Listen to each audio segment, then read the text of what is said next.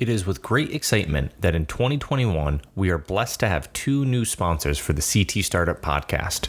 One of those sponsors is CT Next, an organization each one of our hosts, as well as many of our guests and listeners, have had the opportunity and pleasure of interacting with. I'm going to let Glendowlyn Thames, Deputy Commissioner of the DCD and founding Executive Director of CT Next, explain what CT Next does for early stage businesses here in Connecticut.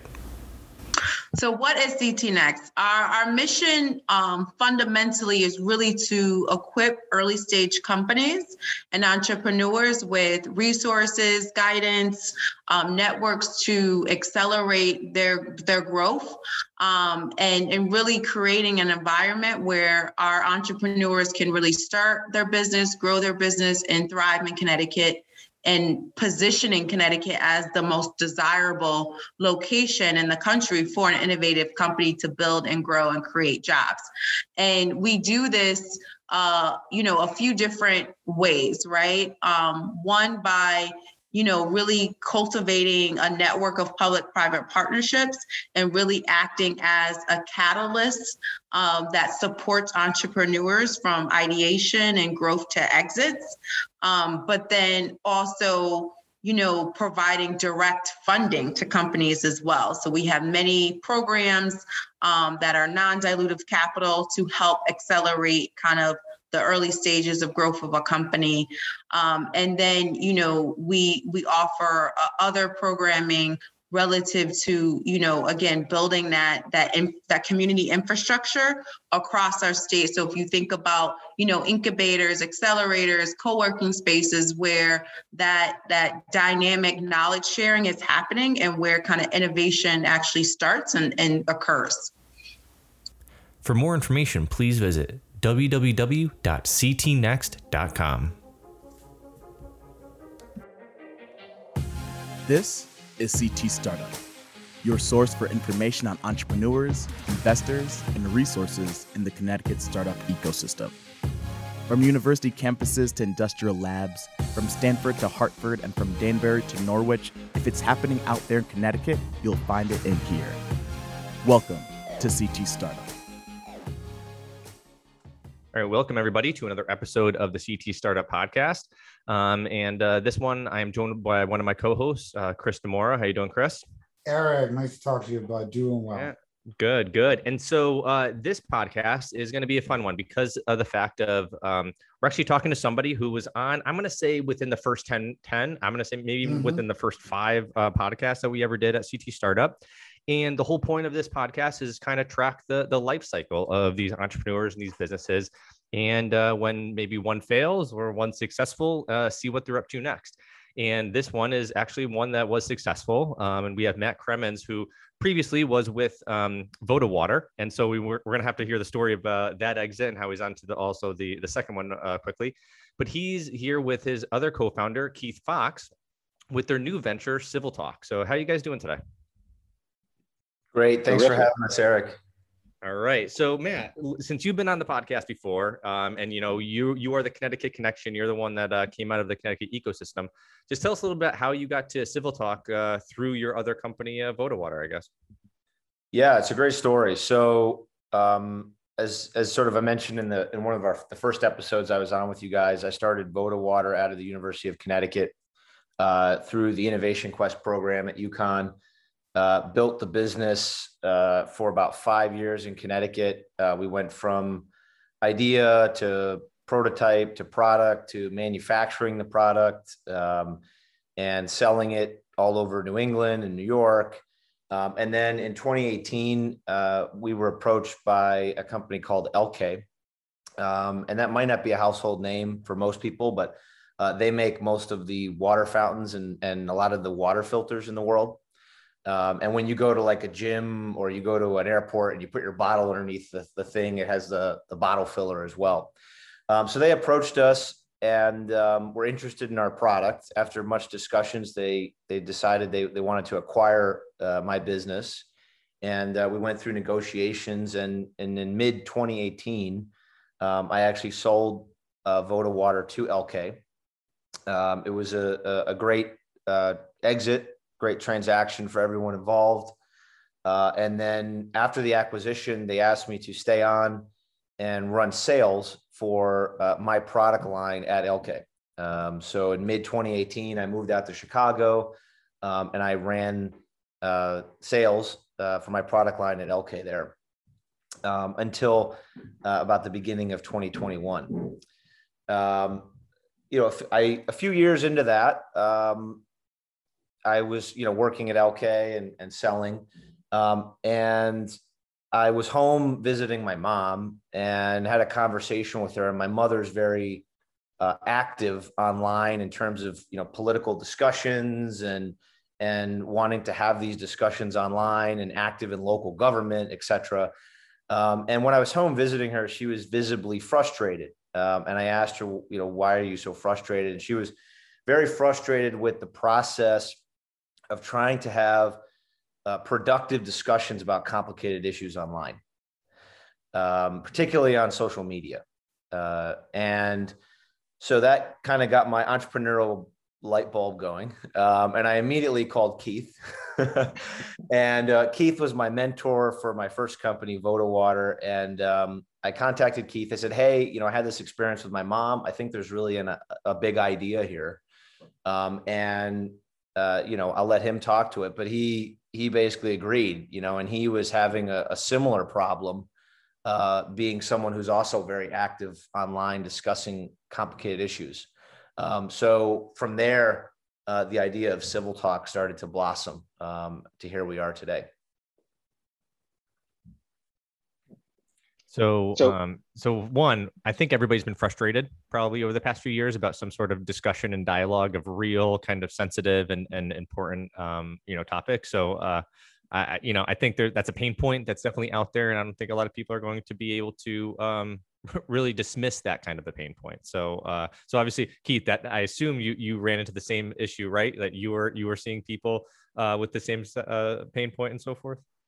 Absolutely. So when, when Matt called, um, you know, I immediately identified, you know, with the story with his mom.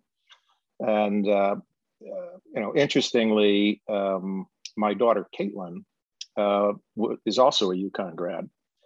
And she um, was involved with Matt's first company, uh, Voda, and helped with some of the design of the software screens and, and some of the graphics. So, um, you know, Matt, I suggested to Matt that he contact Caitlin. Um, and then the two of them kind of flushed out the idea a little bit more. And, and Caitlin created some mock-ups and some screenshots and, and we moved through what we actually teach in IQ. So we, we actually put a little bit of money in and, and created a proof of concept for ourselves. And so um, once we did that, we were pretty um, you know, clear-eyed about the opportunity and what we would have to go build.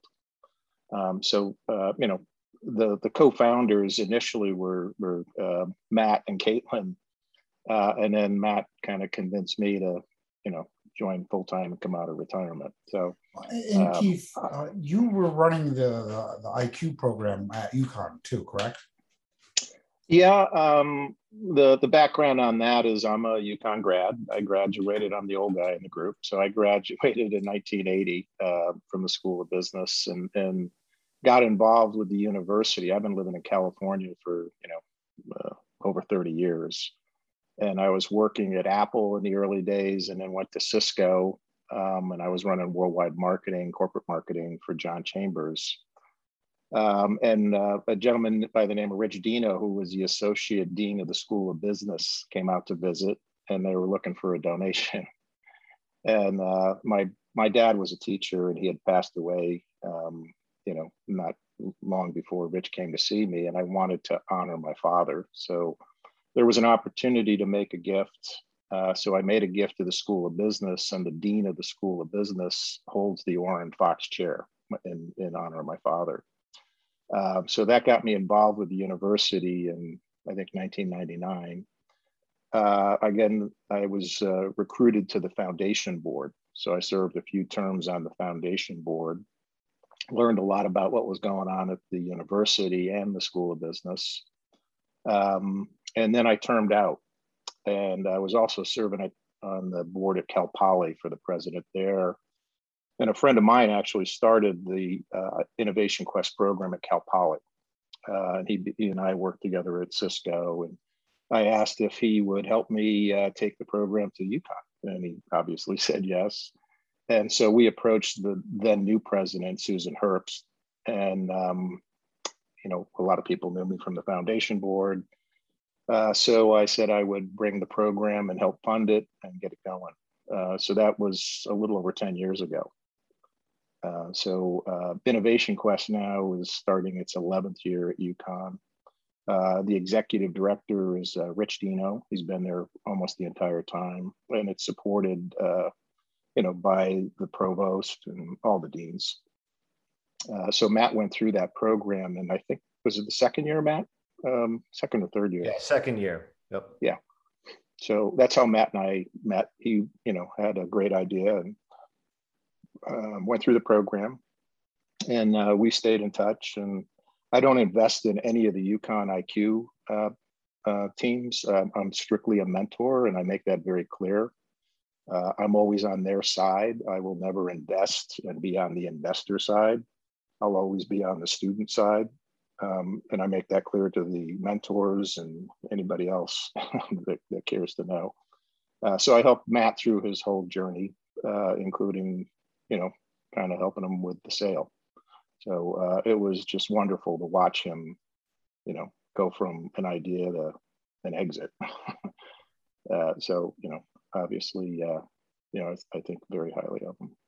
Yeah, and so that's so that is one of the outcomes of these types of programs. So one, thank you for kind of putting in the effort to try to bring an IQ program over here and kind of seeing the uh seeing um you know the the dots and then connecting them, right? Uh that's the big thing about these ecosystems is that that's how it naturally happens that people see like, hey, my alma mater or this this university could use it or this kind of uh, uh, space or city can use a resource and i have a connection to make that kind of happen. So one thank you and we've had the, a bunch of iq companies on here at this point. We uh, uh, one of their demo days we went up there and kind of did something. So uh, it's again nice to to kind of see the full say, circle yeah, of this. right full circle here. We're full circle yeah, mm-hmm, mm-hmm. absolutely. And, uh, yeah. and and you get the students on the opposite side. So now they're you know they did one exit and now they're on to the next one. And and that's the, also the, the point of some of these programs is to you know create uh, an entrepreneur that's willing to get back into the the mix of it uh, you know kind of start from the ground floor and uh, after uh, after one success or one failure so uh, matt congratulations Absolutely. on that you know uh, stepping back in the ring so thank you yeah you touched on something um, you know the the vision that we we had and still have is that that connecticut can build its own ecosystem you know and and entrepreneurship and great ideas come from anybody at any time. Uh, you know, California, where I, you know, live and work and, and moved from Connecticut, it was painfully obvious to me that there was not a uh, robust ecosystem uh, in Connecticut. And, you know, I'm happy to report there is one now. And, and so, uh, you know, the Werth Institute, you know, uh, was the outgrowth of, of probably the IQ program. Peter was kind enough to make a big gift uh, and now there's a number of different programs at the university and throughout the state. And so any young person who wants to pursue their idea and their journey, uh, you know, now has a lot of resources available to them. And a lot of young entrepreneurs uh, have been through the journey like Matt are giving back. So Matt has been very kind uh, in giving back to this cohort of of uh, young entrepreneurs. Um, and, and that's the only thing I asked of everybody that goes through the program. It's totally free. Just come back and, and give when you can. And so Mark Smith, I think he's been on your show, uh, yep. uh, podcast, and, and Matt and a number of others, um, you know, terrific young people who understand that, um, you know, part of this is giving back. Mm-hmm, mm-hmm. That that's for sure. And I will have to say is that uh, this uh, Stamford Startup Studio, we just uh, interviewed them uh, last week, and we were up at TIP up in Stamford, kind of with their uh, the new uh, digital program up there. So for sure, mm-hmm. it's great how UConn has expanded over the years. you know, tips in three locations right now, different yep. different ways of thinking about entrepreneurship. Not not not all the same, which is they're that's the point, right? Uh, there's entrepreneurship can come in all shapes and sizes, which is a good thing. So, and, um, and, and, to your point again, you know, too, we've been doing this a while now. We've just watched the the Connecticut ecosystem just continue to grow and thrive. And again, it's in part because of people like you know Keith and Matt who, you know, are willing to put themselves out there and do the work. And you know, when they are successful, they come back and they give back. And you know, I mean, that's that's how it's an ecosystem, right? It's a it's a feedback loop. Mm-hmm, mm-hmm. So, uh, so let's get back to kind of like why, how you two partnered up, right, and kind of are taking on this uh, this issue. Um, it is, I will call out, this is another social network, right? Um, you're you're kind of taking that uh, a different approach to it. So, um, so who wants to kind of take on the the explaining? Okay, Matt. So, Matt, g- give us an idea of like what this new social network is all about and the the approach that you're taking. Yeah, absolutely. So, Civil Talk is a bit unique in that um, it has a lot of the elements of a social service, but we we actually really call it um, a civic engagement service um, because it's really purpose built. Um, the reality today is that uh, our nation is more divided than ever. Um, and I think people realize that. So the, the vision when we came together to start Civil Talk um, was to help reunite our nation, right? And when we thought about how do we reunite our nation, we identified the, the, the root causes for a lot of the divide. A lot of it comes down to the, the online experience that people are having uh, around social media.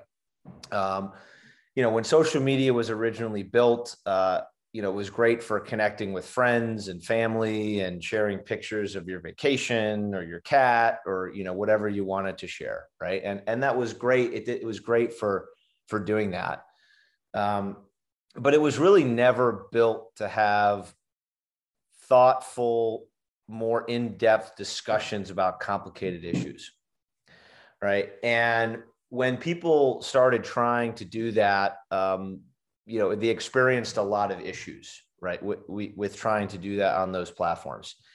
And they experienced you know hate bullying um, and then the flood of misinformation and disinformation right?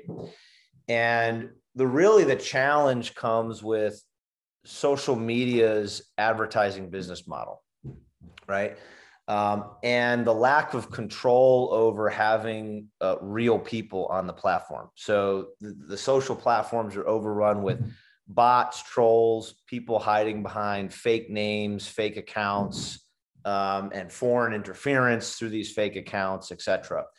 So you know what you get is as a user, you get exposed to uh, a, a swath of misinformation, disinformation, and when you're trying to have a thoughtful discussion around uh, uh, an issue, um, a lot of times you're not even sure who you're interacting with or the terms of engagement, right? That we call that, right? Um, you may be subject to group attacks. You may be subject to talking with someone who's not really who they say they are, etc. Right?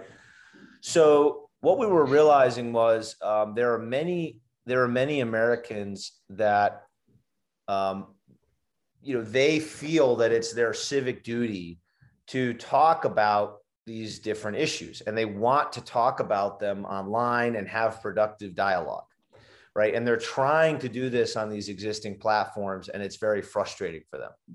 So what what we're doing with civil talk is we're offering a, a purpose built place a service um, where people can go and have authentic, real social interactions and authentic, real discussions, right? And our, our, core pillars of our brand are authenticity, privacy, and civility.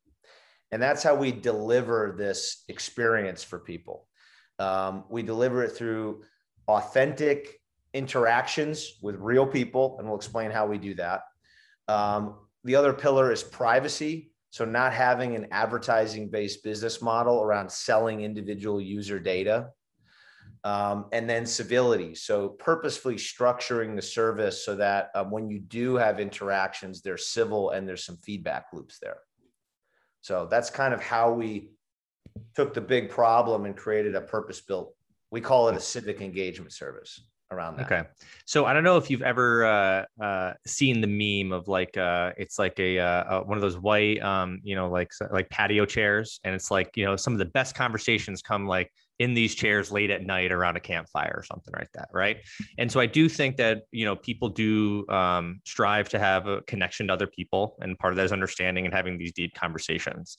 Um, I would argue that many people don't ha- uh, haven't built up the muscle to have deep conversations or meaningful conversations, or even you know, kind of like take on these bigger uh, uh, concepts and ideas. Because, I mean, I'm on it where like there's I have opinions on certain topics that I know surface level stuff on, or I don't know as much as the other person, and then we're on different footings, what even having the conversation and, and so forth and everything, right? So, you know, it's um, you know, it's one of those things where um, uh, like like training people to have to, to have a, a, civil talk on big issues with very divisive kind of terms and so forth i would assume that has to be you know you, you've thought about this right? You know kind of a thing. It's, it's something that you have to really uh, think about when trying to get people to have these these intense dis- discussions to get to an to an outcome right? Because i assume there's some sort of tr- pushing people to get an outcome out of these conversations right? Yeah it's, it's a great point. You made a, a, couple of points there. So let me let me take them one at a time. So um, you, you use the uh, uh, analogy of uh, you know the meme, and and so we you know have always thought that this is kind of a kitchen table approach, where you know it's an honest, authentic. Let's have a cup of coffee or a cup of tea, whatever your pleasure, um, and you would meet a friend and you know you, you'd say let's go meet at the coffee shop and let's sit down let's catch up. And inevitably you know it would be an eyeball to eyeball um, you know conversation and you'd cover a lot of ground you know tough tough stuff. But your you know your acquaintances your friends your family and, and you're covering tough ground. That's nearly impossible to do um, on any of the social media services. And if you've ever listen to Tristan Harris, you know, who's kind of behind the the, the movie The Social Dilemma, um, uh, and and Roger McNamee, who was kind of Mark Zuckerberg's, uh, you know, uh, mentor in the early days, who now understands what really happened. um, you know, it is impossible on any of those because they were never built for that. To Matt's point, so we we set out to build something for this kitchen table conversation um, the, the, second point you made is, you know, ha- has our society helped develop that muscle? and has it been exercised? And honestly, it hasn't uh, for many. And there is a group of people that want to exercise that muscle. And, and, and that's the early adopters of civil talk you know the people that want to do it that are trying to do it matt's mom me others um, that that um, are mentally stimulated to try to solve problems. So when we were thinking about this um, and talking to people what we ended up building is what we call a peer-to-peer knowledge network. So as matt said there's a number of features that were guided by the three pillars of authenticity, privacy, uh, and civility. And so one of the features is verification. You know, we, we want to verify that um, uh, citizens and legal residents of the US are on this platform. That, that's where we started. We said, let's build this for uh, the people who um, you know are here and and um, it's just like any family in that kitchen table. We got our own issues to deal with. We don't need other people kibitzing in on our family issues. So if you think about the USA uh, around a big kitchen table, we really don't need foreign interference. Right. And so here's a platform where we can all talk amongst ourselves. Um, the, the second feature was to um, allow those conversations to be filtered at the town, county, and state level. So if I just want to have a conversation, a kitchen table conversation with the people in my town, I, I really don't need to hear from other people in another state and another town if it's a town issue. it's a waste of my time. So that feature uh, verification first and foremost that you are uh, you know a U.S. citizen or legal resident. Uh, second, all by location. You know, we'll let you filter and have that conversation. Um, the, the third thing is that we really prompt in a very simple way the user to fill out their profile in an authentic way. And what we mean by that is we ask three simple questions in a text box and give you 300 characters to very simply explain to the others in the community a what are your core principles? What, what are your core beliefs? How do you live your life? Second of all what, what's your educational background? And third what's your professional background?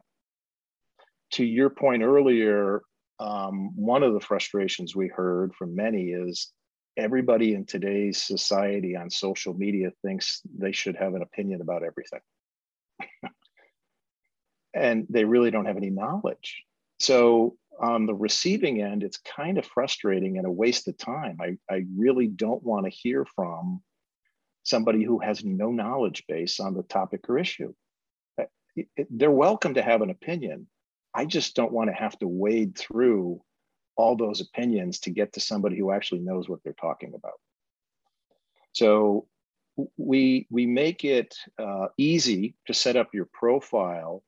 We make it easy for you to tag your topics of knowledge based on your education and professional background, um, and to some degree your core beliefs. And then we make it real easy to tag what are you interested in learning about right now? And you can always change those. And then we match make people to make it easy for people of knowledge to help answer questions of where people are interested in learning and vice versa. So if if I'm interested, I can post a question and you know I can see the people that are answering it have some knowledge base. I think Sorry that's uh, that. yeah, I just I had, yeah, I had a, I had an interruption on my side too. Sorry about that. Okay, no, so, no problem. yeah, so so so um, uh, yeah, so that's you know the the the fundamental kind of flow of features, and there, there's others, but those are the the big things that that we really um, flushed out after we kind of had our vision and mission and and the principles of what we were trying to build.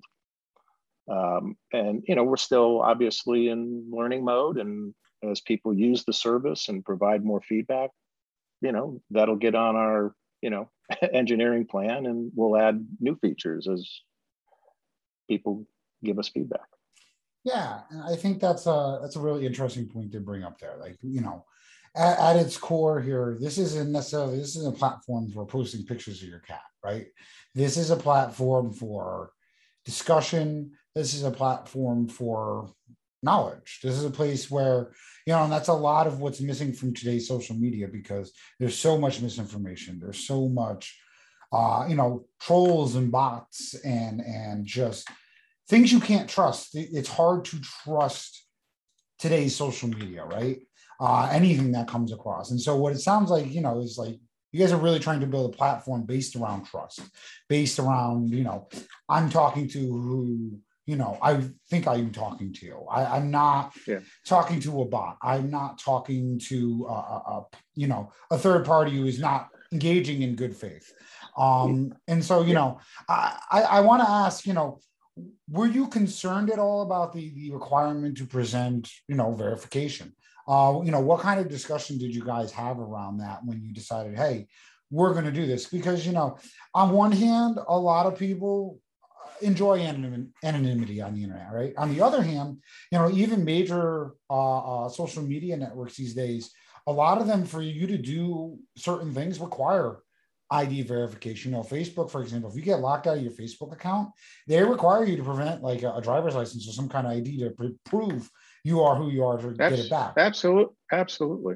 Yeah. So uh, let me answer it first, and I'll toss it back to Matt. But you, you know, you mentioned the word trust. You know, what we teach in IQ, and and we live this here, is any brand is a promise of an experience.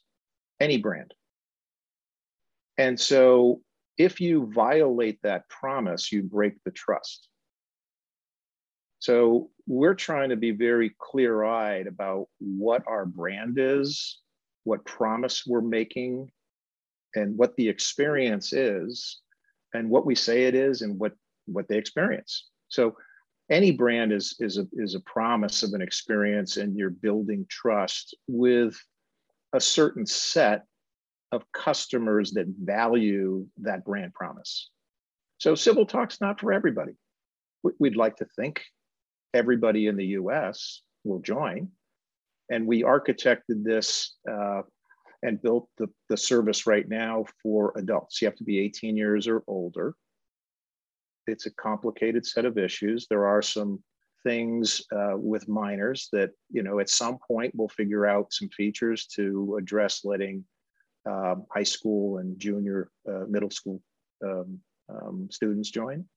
But right now, this is 18 years and old and above. Um, and again, the pillars um, based on this promise are around authenticity, privacy, um, and civility. The, the other thing that you mentioned, and I should just point out, is we've added features against that brand promise and those pillars. We've also not included features that would violate those things. So on Civil Talk, there's no share button because we don't sell ads. We don't want people on for the sake of being on, engaged for eyeballs to sell ads. We, we don't want that. We want people to work um, effectively on the issues that they want to work on and learn about on their own time. So there's no share button. There also is no comment button. This is architected as a one-on-one discussion with someone else. Others can read and learn from those discussions, but they can't comment in. No one can conflate another issue and jump into the conversation between two people. They can start a separate discussion and people could read that. Um, but we've made um, business decisions and feature decisions against our brand promise and against those pillars. Matt, you want to add something? Sure. Chris, can you uh, reiterate your question for me just so I can answer it? I was talking about, you know, how you guys have kind of built a platform around trust and, um, you know, the kind of the, you know, specifically around like requiring people to uh, ID themselves, provide some kind of ID. You know, what was the discussion sort of around that? You know, um, because again, not this is not going to be for everybody. You know, so you know, I was I'm just kind of curious as to you know, um, how did you guys arrive at the conclusion to do like this? You know, uh, because and the other side of it too is you know how did you guys decide to go with the ad-free model? You know, just to expand on the, the question. So yeah. how do you kind of come to these conclusions there? But uh, you know, start with the the ID thing. Sure. So one of the largest challenges on social media is um, information gets freely shared. To Keith's point, using the share button and, and propagated, um, and there's not there's not really a way to verify where that information originated from or whose opinion it really is. Um, so when we when we arc when we when we crafted Civil Talk, we did it purposefully so that as a user, uh, you would always be able to know exactly who was giving their opinion and be able to validate them and their background and their credentials around that opinion. So going back earlier to what Keith was saying, uh, we're building a peer-to-peer knowledge network um, where you should be able to go on Civil Talk and be able to learn from people who have knowledge about the given issue. So uh, if you go on and someone posts about uh, the border wall, um, you know you will because we verify every user, you'll know exactly who they are and their background, and if they have any background related to that issue, and you can weigh their opinion appropriately based on their experience and and etc. Right. Um, but that's a lot of value for people who are, are really trying to learn about a given issue. And that's one of the biggest challenges with social media today is, is information gets spread. You don't really know um, wh- you know where it's originating from and and and what the background of the person has on that issue. So one of the things that one of the ways you solve that is by verifying every member in the community. The other thing that solves is it solves um, no bots troll or trolls. Um, so when we verify every member we automatically are creating a service that does not have any fake accounts or trolls or bots right? So that's a that's an enormous value to a community especially when again going back to the idea that uh, it's a peer-to-peer knowledge network and people are here to learn about different issues and discuss them. Um, so when you're discussing with someone that you know is a real person um, it you know it, it really helps you know in terms of the of the quality of the interaction and you can learn their background. Simultaneously um, they can you know understand that you're legitimate as well right? And what we found is when people verify themselves on civil talk um, let's just say the quality of the behavior increases. A lot of times if you a lot of times if you hide people just can hide behind a fake name or fake account. Um, there's less accountability in terms of what they're going to say. Um, and actually accountability is a really good thing when we're talking about these complicated issues you know, it's okay to have an opinion, um, you know, but but hateful hate speech, bullying, name calling, uh, racial comments, etc., are, are, you know they're never uh, there's never a place for those things, right?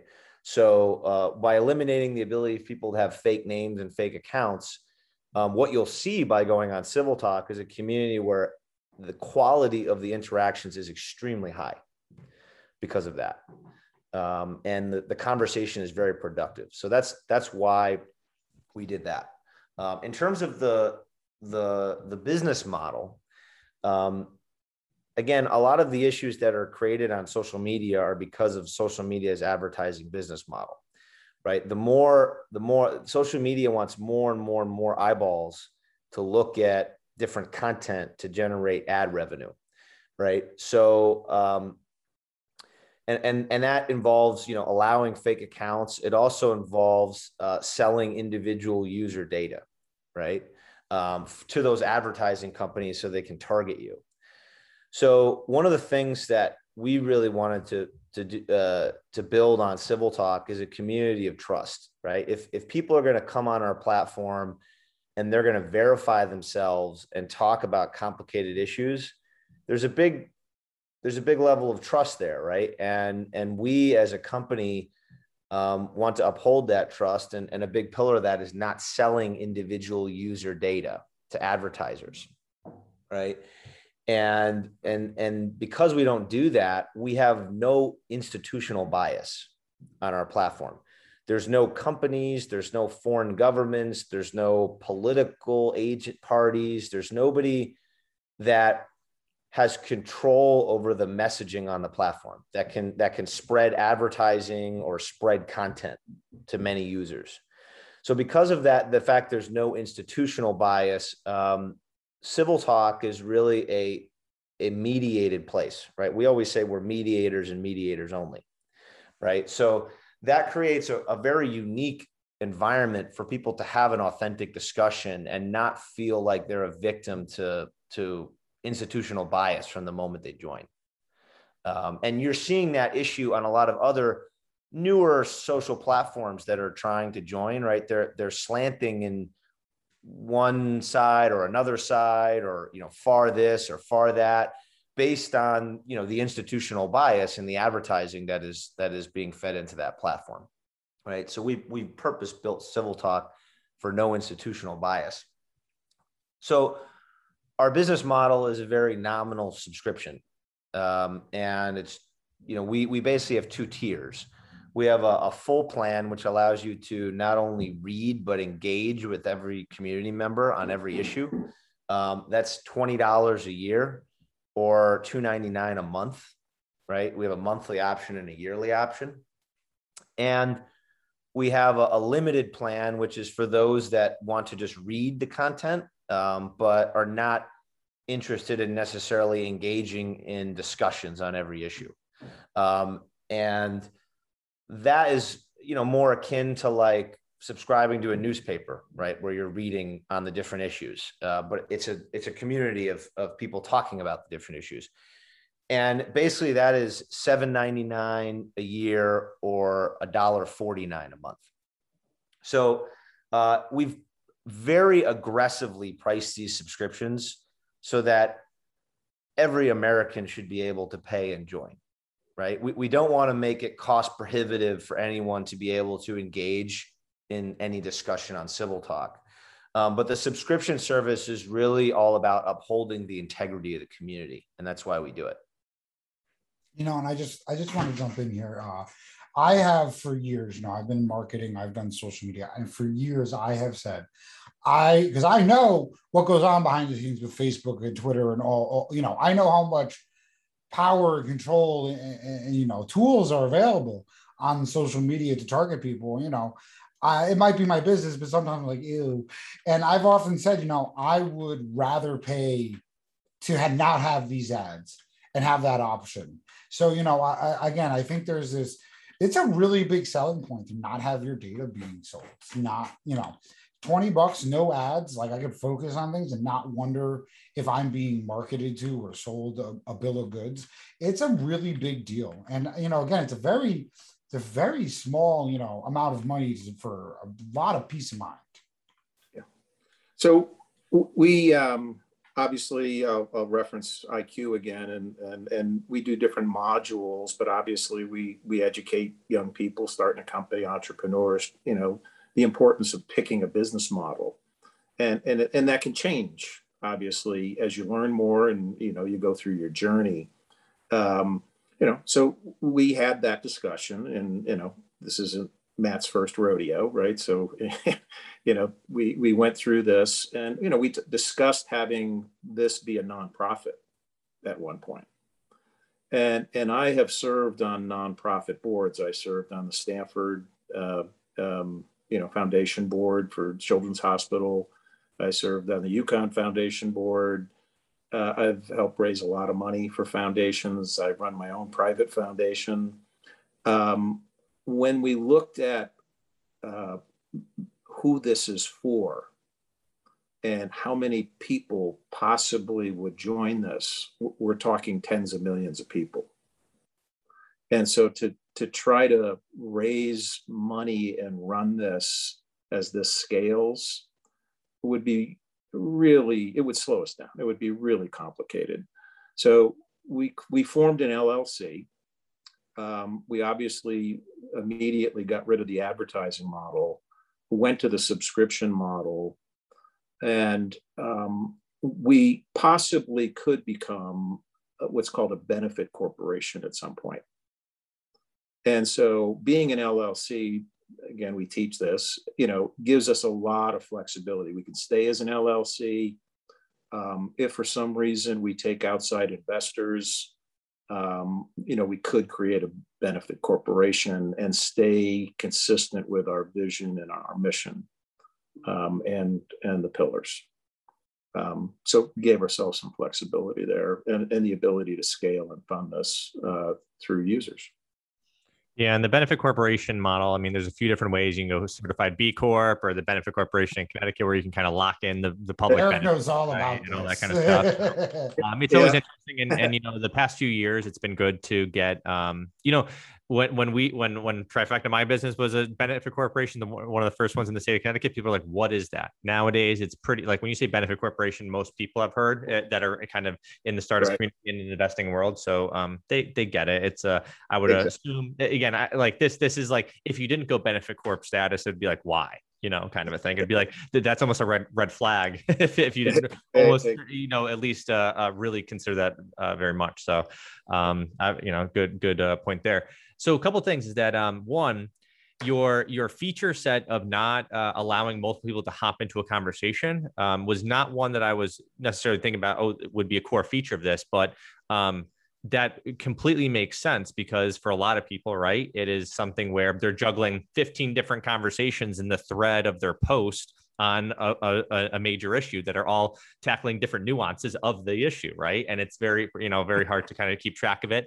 Um, and it's it's very interesting to to think of like there's a lot of people I feel like go on these networks and or you know these platforms search out very kind of divisive or very heated t- subjects and like to just see like the fighting within the, the comments. And then they then they throw in their poop emoji or their fire tweet or their you know like whatever. And it just you know gets people going even more right? So it's like that's that again is an interesting kind of a thing where you're not allowing them to rile rile people up and you know jab at certain things um, people just want to watch the world burn yeah. There is, there is, and and for some people that is entertaining, and I and I get it, right? There's some there's some very witty people out there. It's like you should you know write write write some jokes or something, you know, put it to good use.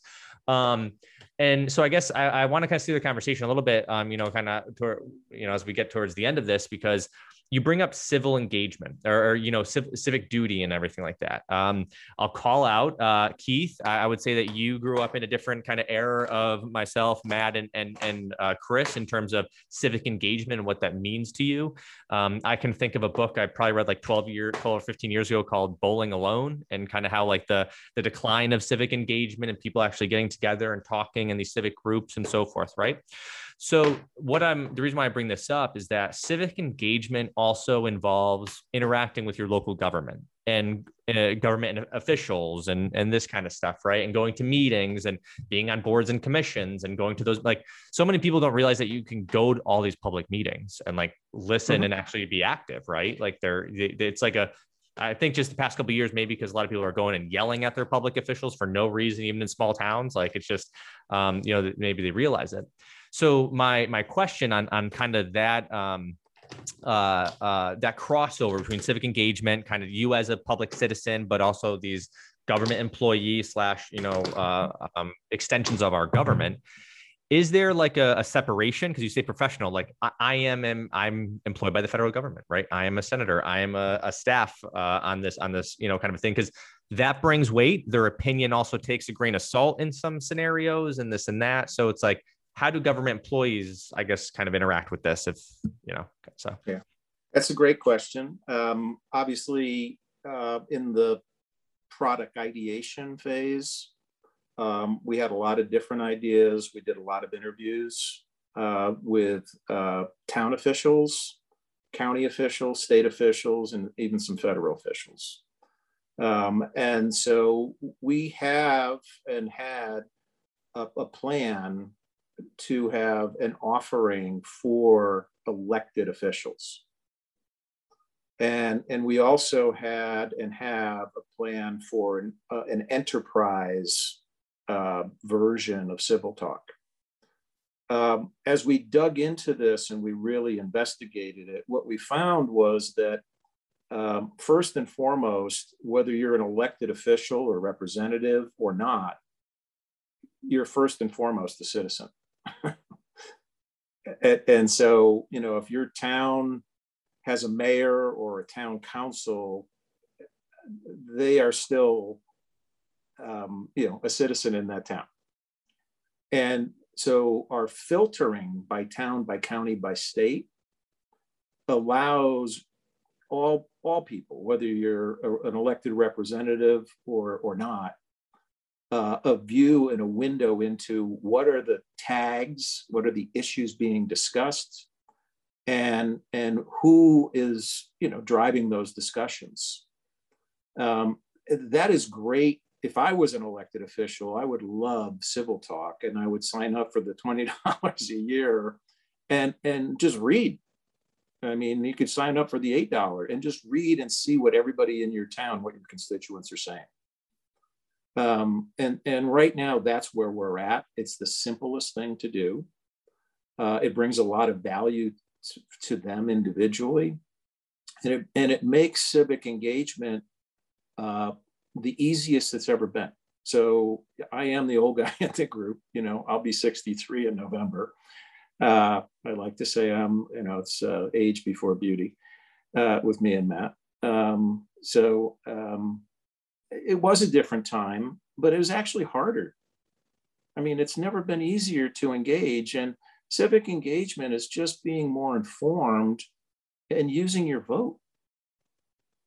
Um, and you can do that online. I mean, you can sit in on Zoom calls, you know, for your town council, county meetings, everything's online. Um, you know, it's never been easier to engage. And, and civic engagement's a really broad term, right? I mean, you can engage by voting. Hopefully, you can engage by being informed and voting mm-hmm. as an informed voter. Your minimum civic duty is to vote. Like that's almost like kind of like the minimum is like to, to get out there and kind of do that kind of stuff. Um, so the reason why I bring it up uh, about the public officials is that so my mother is a small town mayor, right? Um, and the past four years have been the uh, she's been in she's been in government for 25 years and the change in the past four years like a lot more active people Mm-hmm. but mm-hmm. it's it's much more hostile um, and it, for everybody. Um, the the amount of and it's kind of interesting the small town stuff.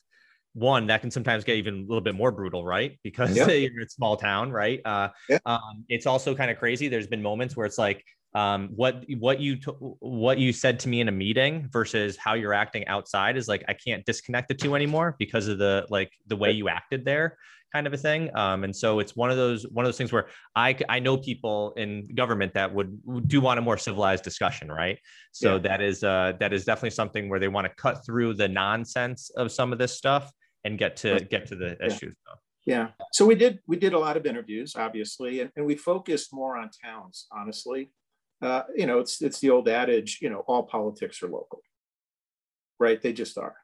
And there's 30,000 towns in the US. There's 5,000 cities. They're within our 3,000 counties. And, and so, you know, Matt and I have, you know, talked to enough people to, to realize that uh, over time, these discussions online, uh, if Civil Talk does take off like we think it will, more and more of these will be local conversations and local issues. It just, it'll just happen that way. And if you think about why people are so frustrated and they go to these town council meetings and they scream into the mic, is they haven't had a platform to be heard. I mean, if, if you really think about your town, everybody being and having a civil talk at a count, uh, they don't have to wait and get in line to then express themselves. It, it's an ongoing discussion. And so people will, you know, they'll just naturally calm down a little bit because they know they will be heard. And they and nobody can interrupt them. It's a one-on-one discussion with somebody else. They can talk about and tag the issues they want to post about. They can learn about the other ones. And by the time there is a quarterly or semi-annual or annual actual face-to-face meeting, uh, all that data is there for everybody to see, fully transparent. And, and you know, the job of the town council should be a lot easier. It, it really should. Um, you know, so uh, we spent a lot of time talking to people about this, and and um, you know, in our heart of hearts, we we just we want the pillars. We want civil discussion, respect people's privacy, um, and let authentic conversation go. So uh, nobody feels like they have been surprised at the last minute uh, or things have been shoved down their throat. You know there's an opportunity to talk it through. Yeah i, I think i think that's uh i think it's a very good point. Again you know is uh, one of the things is when you're trying to have a real discussion you're getting drowned out by again people who are just louder or refuse to engage on a you know an honest level. Being intellectually dishonest and they're just engaging in whataboutisms and all that. It's you know it can get very frustrating for people when they really do have a passion for an issue and they just can't get their voices heard. So um yeah. you know we're uh we're nearing an hour already believe it or not. Time flies when you're having fun. Um but i wanted to give you guys a chance to kind of you know tell us you know how can people you know get on civil talk? Where you guys at? And you know how do they get going on this? If this sounds like the right platform for them um you know what are their next steps? Sure so we encourage everyone to visit www.civiltalk.com, c-i-v-a-l-t-a-l-k.com um, there's some great information on our homepage uh, about the site, about the plans we offer. Uh, we also just added a, a video library page, uh, which has some great content in terms of learning more about how Civil Talk works um, and the problems with social media today. Um, so we encourage people to visit civiltalk.com and sign up. And there's uh there's an app coming too, correct? Correct. So uh, right now we have our web app that's live, and our mobile app is going to be on the App Store in about two to three weeks. Um, awesome. So as people sign up, if they sign up immediately, uh, we'll be sending them the mobile app link when it's ready. Very good. Well, uh, well, Keith and Matt, thank you very much for uh, joining us. Uh, again, this is like this is the type of podcast that we love to have because it showcases again what uh, the robust nature of the ecosystem at this point, how some of the early kind of efforts have led to you know successes and to you know new endeavors. Um, so that is great. And uh, I will have to say is that knowing that Connecticut, uh, Connecticut, Connecticut is um, is basically uh, 169 different fiefdoms. Um, I think maybe uh, this is a good state to kind of uh, do the small town kind of side and get people kind of talking uh, and kind of going it up. So uh, um, hopefully, um, you know, more uh, more people in Connecticut hop onto it. I know I'm going to go check it out. And anybody, again, um, you know, that is interested, please go check out Civil Talk. And you know, all the best wishes to you guys in this grand endeavor that you have decided to take on. So. Well, thank you for uh, having us on, uh, and it's really been a pleasure. Thank you. Thank you, guys. When starting a podcast, one step in the journey is landing a sponsorship. And in 2021, CT Startup is thankful to have two sponsors. One of those sponsors is Connecticut Innovations, or as some people know it, CI, an organization that has been a key player in turning Connecticut into a hub for innovation. In 2020, Bloomberg ranked Connecticut as the fourth most innovative economy in the country. And CI is one of those organizations here in Connecticut that can take credit for that ranking. CI is Connecticut's strategic venture capital arm and is the leading source of financing and ongoing support for innovative growing companies. By offering equity investments, strategic guidance, and introductions to valuable partners, they are enabling promising businesses to thrive. For more information on how Connecticut Innovations can work with your company, please visit their website, www.ctinnovations.com. Thank you for listening to CT Startup. More Connecticut startup news, information, and events can be found at ctstartup.com.